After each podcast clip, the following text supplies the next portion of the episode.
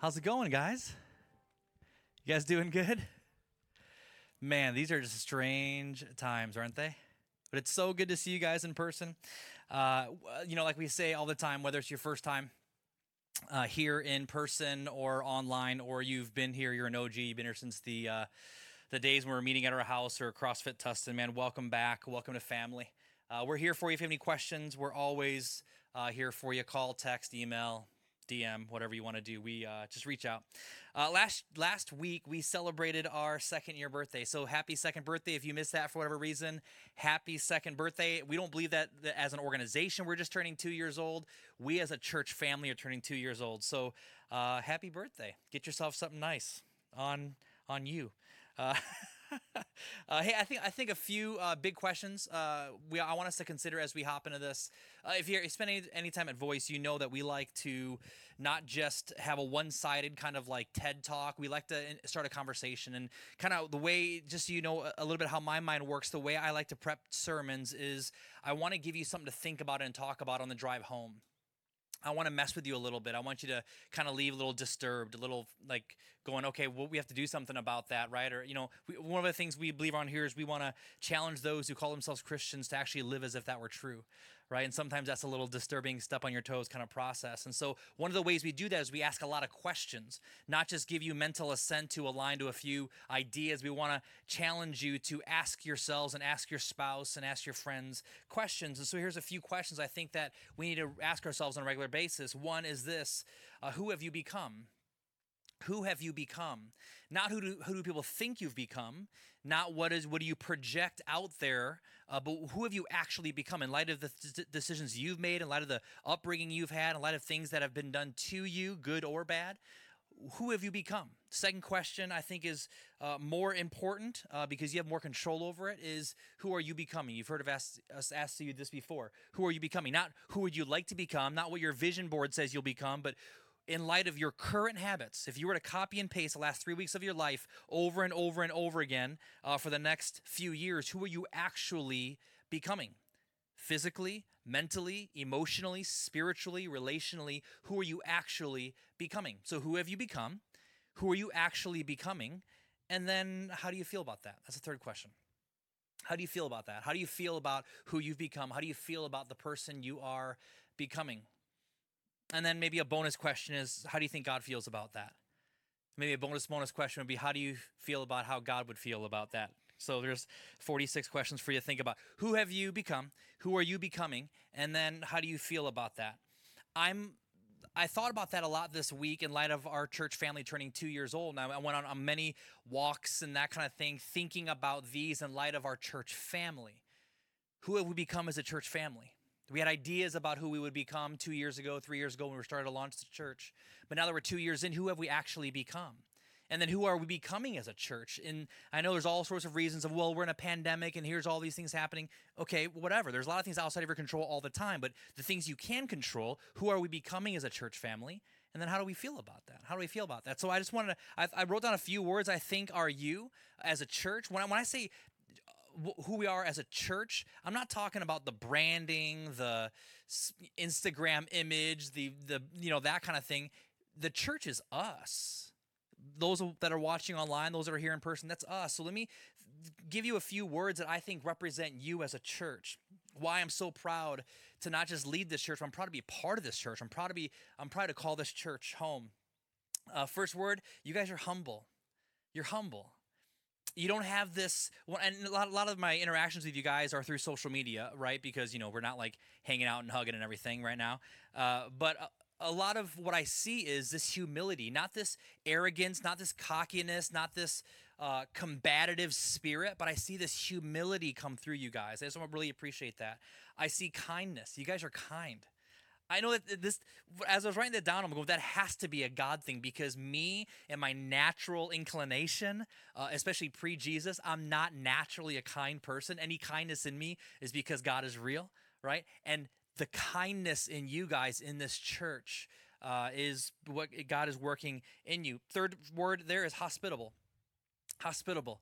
You guys are extremely hospitable. You got to know that there's so much of, like, if you guys were walked into a new gym, probably not recently, but if you walked into a new gym or you walked into a new church, you kind of get this sense of like you're walking into the lunchroom in high school, like first day of school, and you got your like, you know, your mediocre pizza or whatever, and you're looking around hoping someone will go, come sit with me, right? It's like a nerve-wracking few moments, right? Because you're like, am I going to sit outside by myself? And you got to realize when people are coming to the church for the first time, whether it be online or in person, they're feeling the same thing. You remember your first time at, at Voice, right? Where you're just hoping someone goes, you're with me. Let's grab lunch afterwards. Let's grab dinner. Let's hang out. You're invited to my small group. And even if they say no to going to your small group, the fact that you invited them means a lot, right? So that when they're ready, they'll go there, but you're you're hospitable.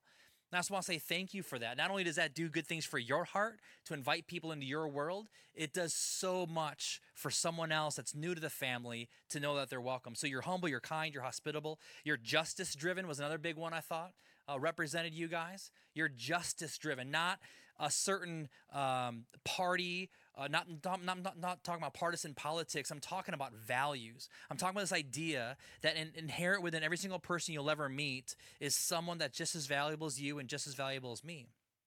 That whether they look like you, their food smells the same or not, or they like the same things as you, they believe the same things as you or not, that they are as valuable as you are. And because of that, they deserve the same amount of equity and justice that you would want for yourself or you would want for your family, that they deserve that too. And I've seen you guys walk into this season um, with a sense of justice, that you're going to do whatever you can to level the playing field, even if that means that you come down a couple notches. So thank you for that. Uh, thank you. I, I thought of this one. This is kind of a, a Christianese kind of term, but in the world, not of the world. In the world, not of the world. I, I see that all the time when, again, when there's Jets. The funny thing is, if you guys are watching online, you probably don't hear the Jets at all. But for those of us that are here, we feel like we're on the Jet. Actually, it's really loud. Anyways, so this idea of in the world, not of the world, right? Some of you guys that grew up in Christian like youth groups, you guys are like, yes, I got the T-shirt. But what that really means is when I look at your social media especially, I see there's you're always hanging out with people and I'm like, I don't know them. It must be a coworker or a friend or an old college buddy or something. And what that tells me is that you are in the world, but you have a very much a Christ-centered approach to life. And the reason why that's important, just Just so we're on the same page, I spent enough time in church leadership to see a pattern. And what happens many times is someone starts coming to the church. And at that point, most of their friendships are non-church people, right? Because they're new to the church. And what happens is they go to Monday night this, Tuesday night this, Thursday night this, Saturday night this. And before you know it, within six months to a year, all their friendships have shifted to only church people. And what's really interesting is then when you ask that person, go influence people for Christ, well, who? All I know are church people. And so there's this balance where you want to stay connected to the people that God has you connected with because God has you connected for a reason. Not to like beat them over the head with the Bible, but there's a reason why that relationship is there. Maybe you can be a voice of hope in that relationship, leading them to Jesus at the appropriate time, but also connected to the church. So you're in the world, not of the world. That's, I think it's, that marks you guys. I think wisdom marks you guys. I see that over and over again with you, that you are experts in your different fields, and it's so fun that even there's so many times where Natalie and I lean into your wisdom and ask for your strength and your input on things. Yes, that's amazing. Here's, here's a soul wild. Everyone that's here, just go back and watch this later. It's like it's not even happening. It's the trippiest thing. Okay, anyways, I'm a little distracted tonight. Um, it's the A D H D. Okay, and then the the last one, and it's not... Yeah, it's it's just teachable. It's just teach. You guys are teachable. And you would think that's someone that's teachable. You're like, well, what other posture would I have? I'm telling you guys, and I'm sure you guys have seen this and adjusted your social media, who you follow and who you're not because of this. There's a way you can approach a situation, especially if it's not your experience.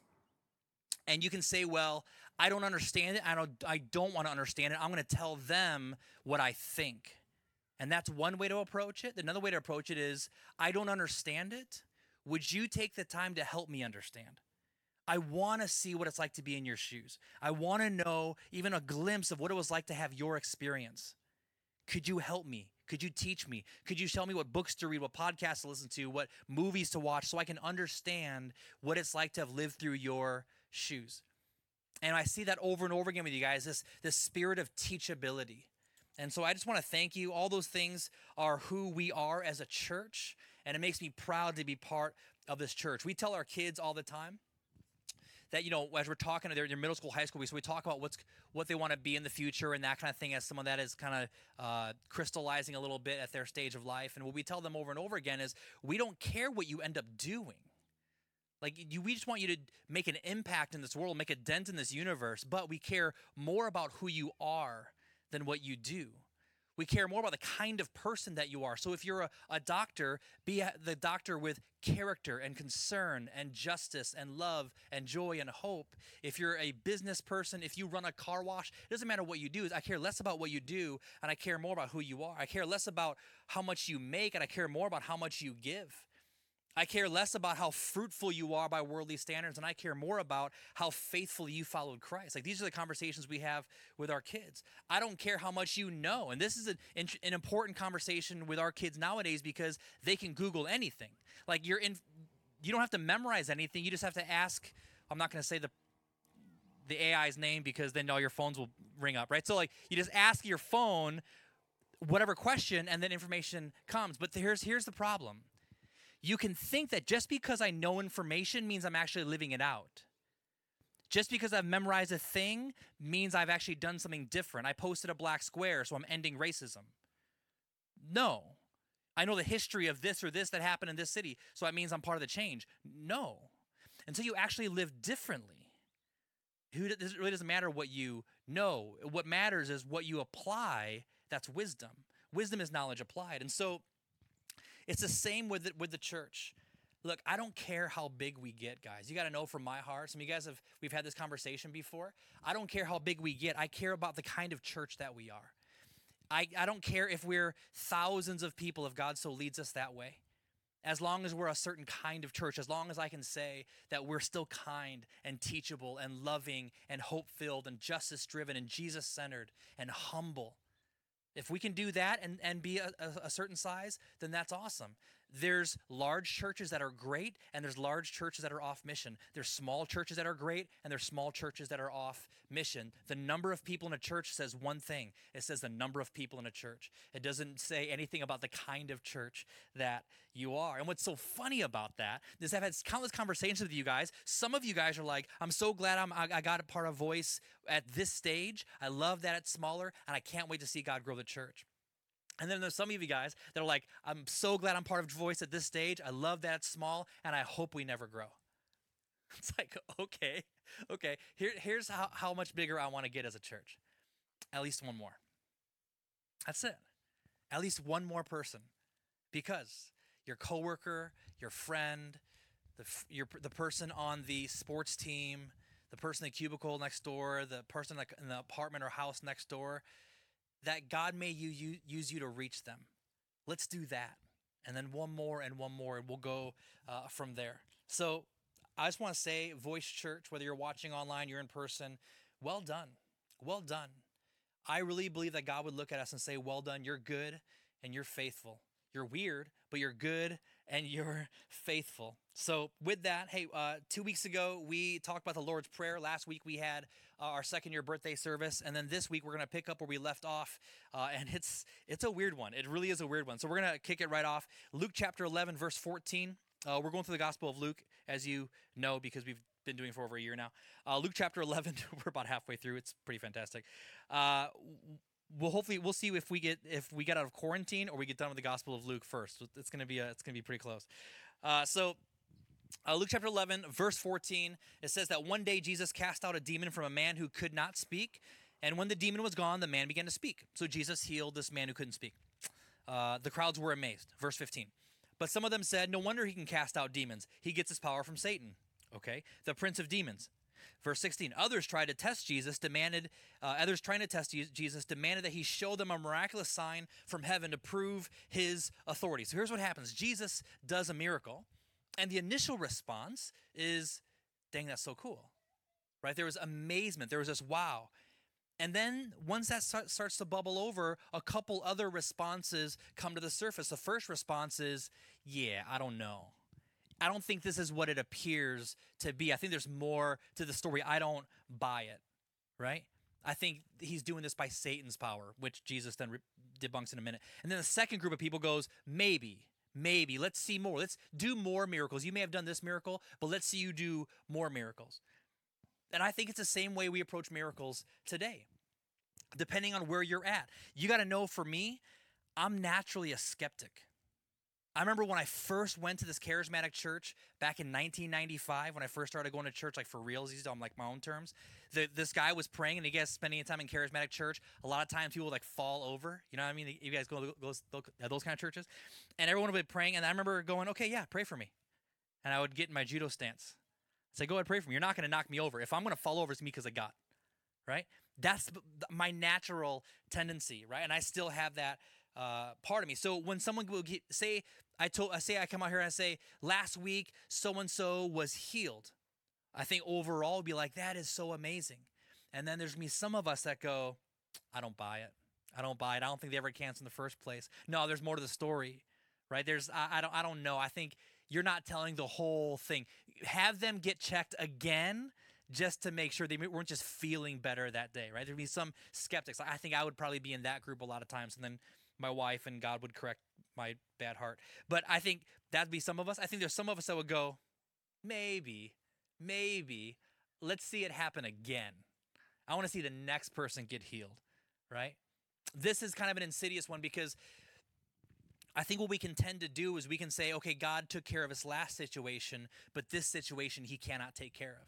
Some of us may be in situations like this right now, where you're going, God took care of this last problem I was in relationally or physically or health or finances, or God took care of this career move, or God got us out of this mess before. But this time, this time I don't think, I, I, I don't know if I'm honest, I don't know if God can do it. That's pretty normal. And I tell you what, man, for me as a pastor, you got to know I struggle with this, because I feel like it took an enormous amount of energy and miracle, I mean, mir- miracle after miracle after miracle for us to get off the ground as a church. But even in this season, I've had multiple prayer walks, even just this week, going, God, are we ever going to have a, a place to call home? I mean, like, we're homeless as a church. There's better, there's, I mean, there's worse ways to be homeless. I mean, this is pretty awesome. I'm, I'm super grateful for this season that we get to do this. Uh, but we're homeless as a church. And I keep on thinking, okay, God, you took care of all these miracles, but God, can you do this one too? Because getting a facility, getting a building in Orange County is like, it costs you fourteen kidneys. You know what I mean? Like this, it just isn't, we need a miracle. And God's like, yeah, but I can, I can do this. So how about you? Where you at with that whole thing? When, and when, when, it, when it comes to miraculous God intervening, because if, if we don't believe in a God of miracles, we can easily become, is just, we believe in a God who wants me to be good, who wants just me, me to be nice, but we have to believe in a supernatural side of all this. So how about you? Verse seventeen, he says this. So they told him, you know, I don't know if you can do it. Verse seventeen, it says that he knew their thoughts. So he said, any kingdom divided by civil war is doomed. A family splintered by feuding will fall apart. So they accused him of healing people by Satan's power, which is weird. And then Jesus goes, come on, come on, guys. You know, you're smarter than that. Come on, guys. That's a, that's a, that's a ridiculous argument. A kingdom, an entire kingdom divided by civil war will implode. And if you go down to the smallest measurement, a family that is splintered by feuding will fall apart.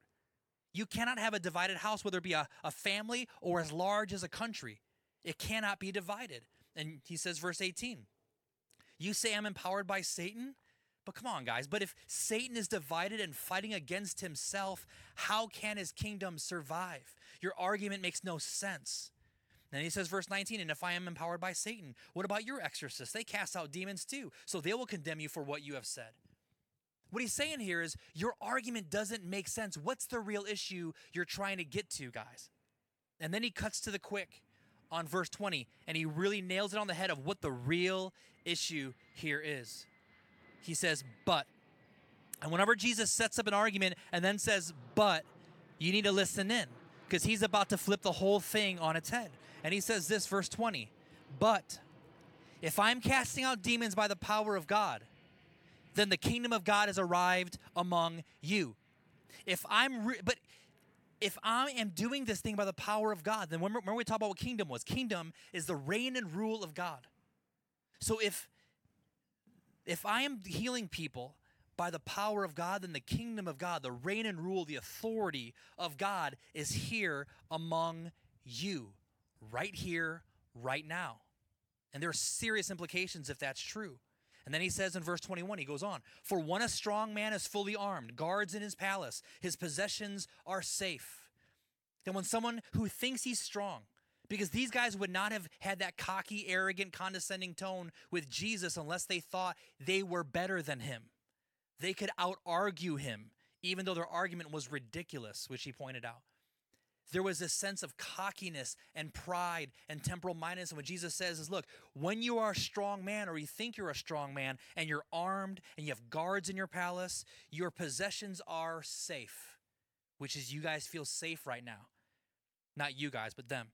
Verse twenty-two, until you guys feel safe, until, verse twenty-two, someone even stronger attacks and overpowers him, strips him of his weapons, and carries off his belongings.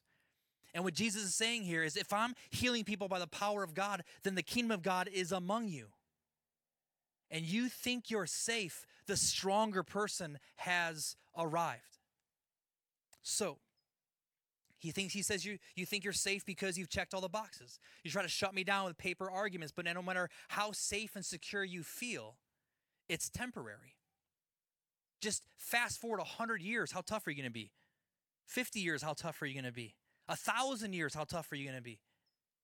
Your limited strength that you even feel strong right now is so temporary. They thought they were arguing with a man, and they found out they were not.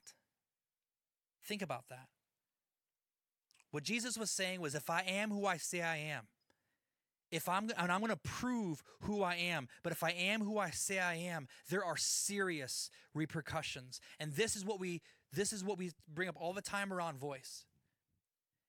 If Jesus is who he says he is, if Jesus is who he says he is, then there are some serious repercussions.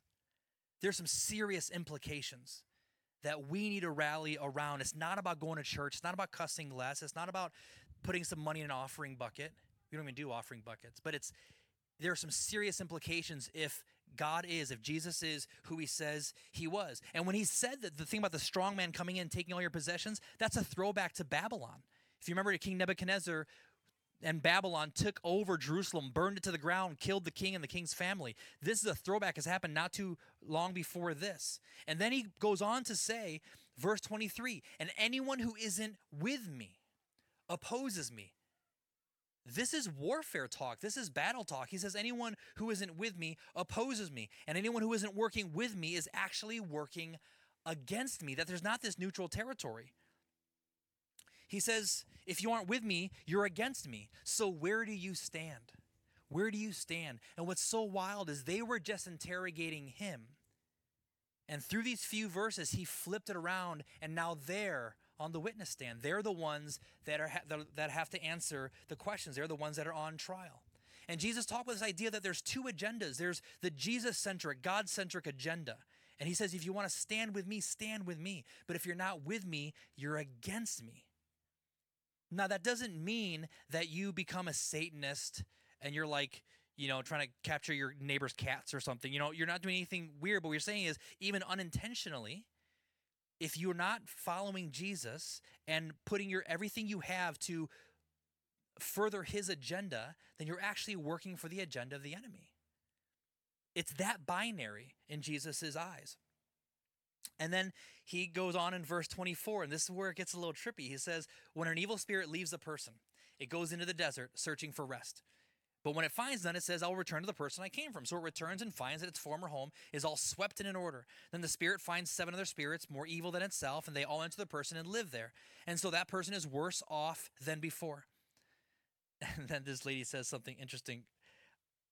We'll come back to that because I can only say that verse once, and you'll understand why later. So, so that what they believed was evil spirits lived in the desert. Now, okay, just so we're on the same page, part of the going through the Gospel of Luke is is to walk through um, just how to process Scripture, right? Not just read the Bible, read the Bible well, right? And when do I believe that evil spirits live in the desert? No, I don't believe God believes that, but the people believe that. In the same way that Jesus or God became as a man as Jesus for us to have handles that we could understand, in the same way, he's like, they believe evil spirits are in the desert. That's not even the big conversation. Let's get, let's go down to their level to give them handles of what they're going to talk about here. So here's, that's what he says. Hey, Benji. So they believe evil spirits when the desert. So some people believe that what Jesus is talking about here is the man possessed by the devil, saying that if you you tell tell the, the demon to leave someone, evil spirit to leave somebody, they're going to come back seven times stronger if you don't replace kind of that void in that person's heart. I think what he's talking about is a much broader thing that affects you and me. Last time I checked, I don't think the majority of us have been possessed by an evil spirit, right? Maybe, maybe not. But I think the majority of us have not. I think what he's talking about is creating a spiritual vacuum, and we as Christians can do this all the time. When I started going to church back in ninety-four, there was this kind of idea that you go to church, you become a Christian, then you have stopped doing all these things. Right? Stop listening to that. Stop talking to that person. Stop hanging out with those people. Stop drinking that. Stop doing those things with those people. Stop smoking that. Stop, stop watching that. Stop doing all that stuff. Just stop it, right? But what happens? What happens is that creates a vacuum, right? And I'm not saying it's bad to stop doing that stuff, but what it does, it creates a vacuum. And now you're dependent on willpower to try to create new habits. That doesn't work neurologically. If you understand how our, our brain, our synapses work, how synaptic highways work, that doesn't work because you'll always go back to old habits. But you've seen like sci-fi shows, you've seen like Backdraft, right? When there's a vacuum, what happens, right? When when you are in a, like uh, the Starship Enterprise and the hull has a hole in it, what happens? People get sucked out into space, into the vacuum, right? This this is biblical, right? So it it it it vacuums want to be filled. And it's the same way with you. If you're told, don't do something, what do you want to do? You want to do that thing, right? Like I remember I was in a hotel in, in Florida and I was walking down the hallway. I never thought about touching the wall. Why would I touch the wall at the hotel? But there was a sign along the rail saying, wet paint, don't touch.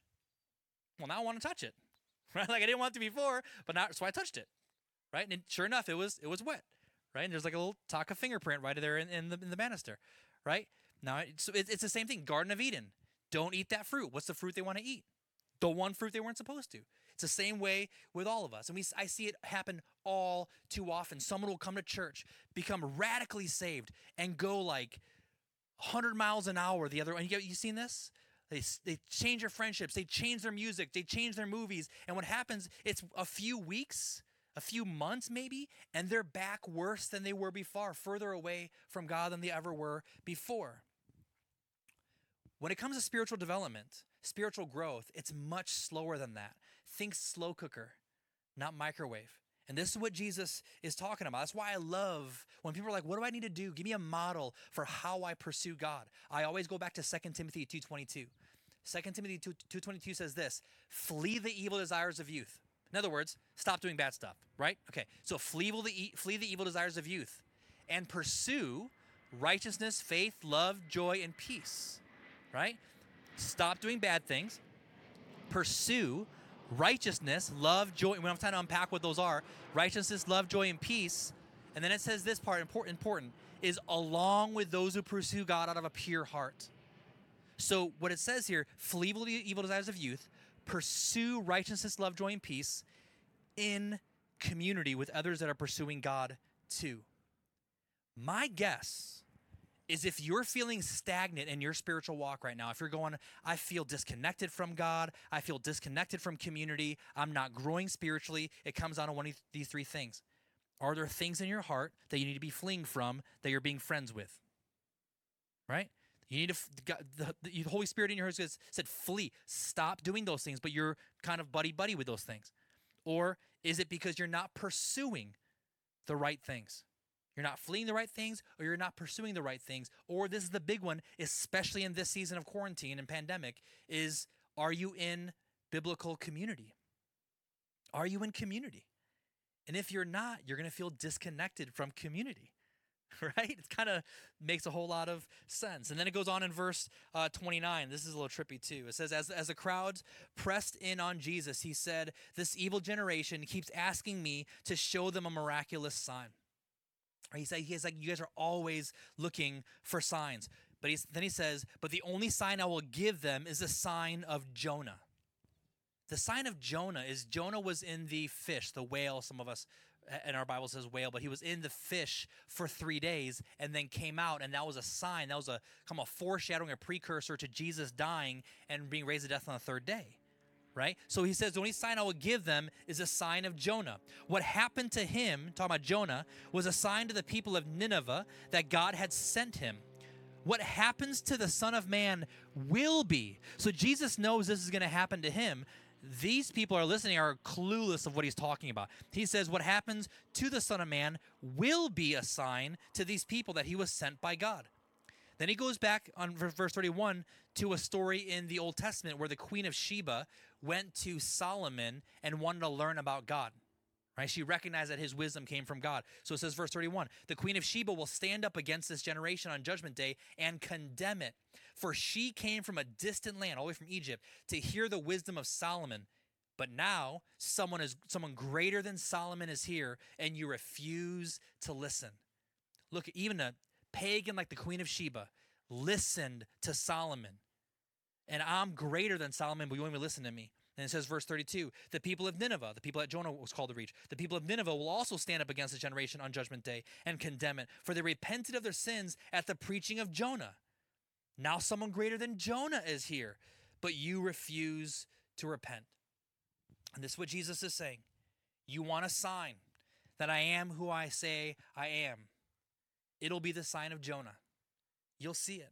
I know it doesn't make sense right now, but you will see it. And the Queen of Sheba and Nineveh will stand against you because they had less of a sign and they still repented and worshiped God. So where do we go from here? If worship wants to come up, we'll sing one last song uh, together. I have three questions. You know, you know me. I got three questions for you I want you to think about. One, where do you stand? Where do you stand? Jesus talked about how a nation divided cannot stand. Neither can a soul. A nation divided can't stand, a family divided cannot stand, and your soul divided cannot stand. Now more than ever, there's so many things calling for your attention, especially of all places in Orange County, asking you to be discontent, asking you to not be happy with what you have and to pursue this instead. Where do you stand? Is your soul divided? Is your soul integrated, or is your soul disintegrated? Is it divided? Where do you stand? Not mentally, but practically. Not like, well, I go to church. I have a Christian teacher. I have a W W J D bracelet. Not talking about that. How do you actually live? Not what do you give mental assent to? Not what do you attend? How do you actually live? One way to think about it is if an alien, we're watching X-Files right now, so aliens are top of mind for me. So an, if an alien were to come, uh, you guys are realizing I'm a sci-fi nerd. So if aliens were to come and watch the way you lived, if they're to watch how you spend your time, your energy, your stress, what you put stress to, your your your money, what you spend money on, would they believe your focus is to stand with Jesus and further his agenda?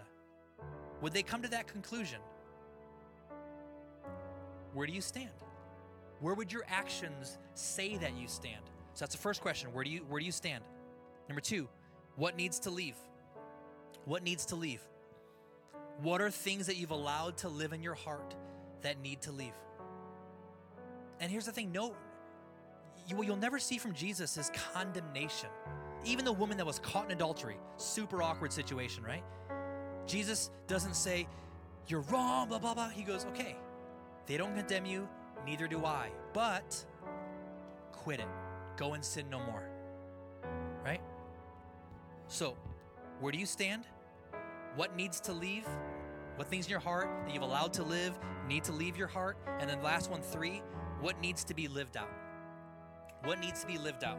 In other words, what practices do you need to implement in your life to create a full spiritual life and not a vacuum? If you feel any tension of like, man, I just feel like it's willpower of like, stop doing this, stop doing this. Okay, what are you starting, right? So you may not do that thing on Friday nights you used to do because you realize it's a bad habit, right? Okay, what are you replacing it with? What's a positive thing you can replace it with?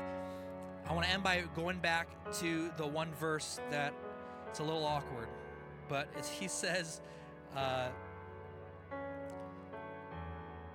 Yeah, okay, so he talks about the, the person who the, the evil spirit leaves and comes back, and he's worse off than before. And then it's verse twenty-seven, it says, as he was speaking, a woman in the crowd called out. Okay, this is one of those moments where we're just not, not going to skip over anything the Bible says as we go through the Gospel of Luke.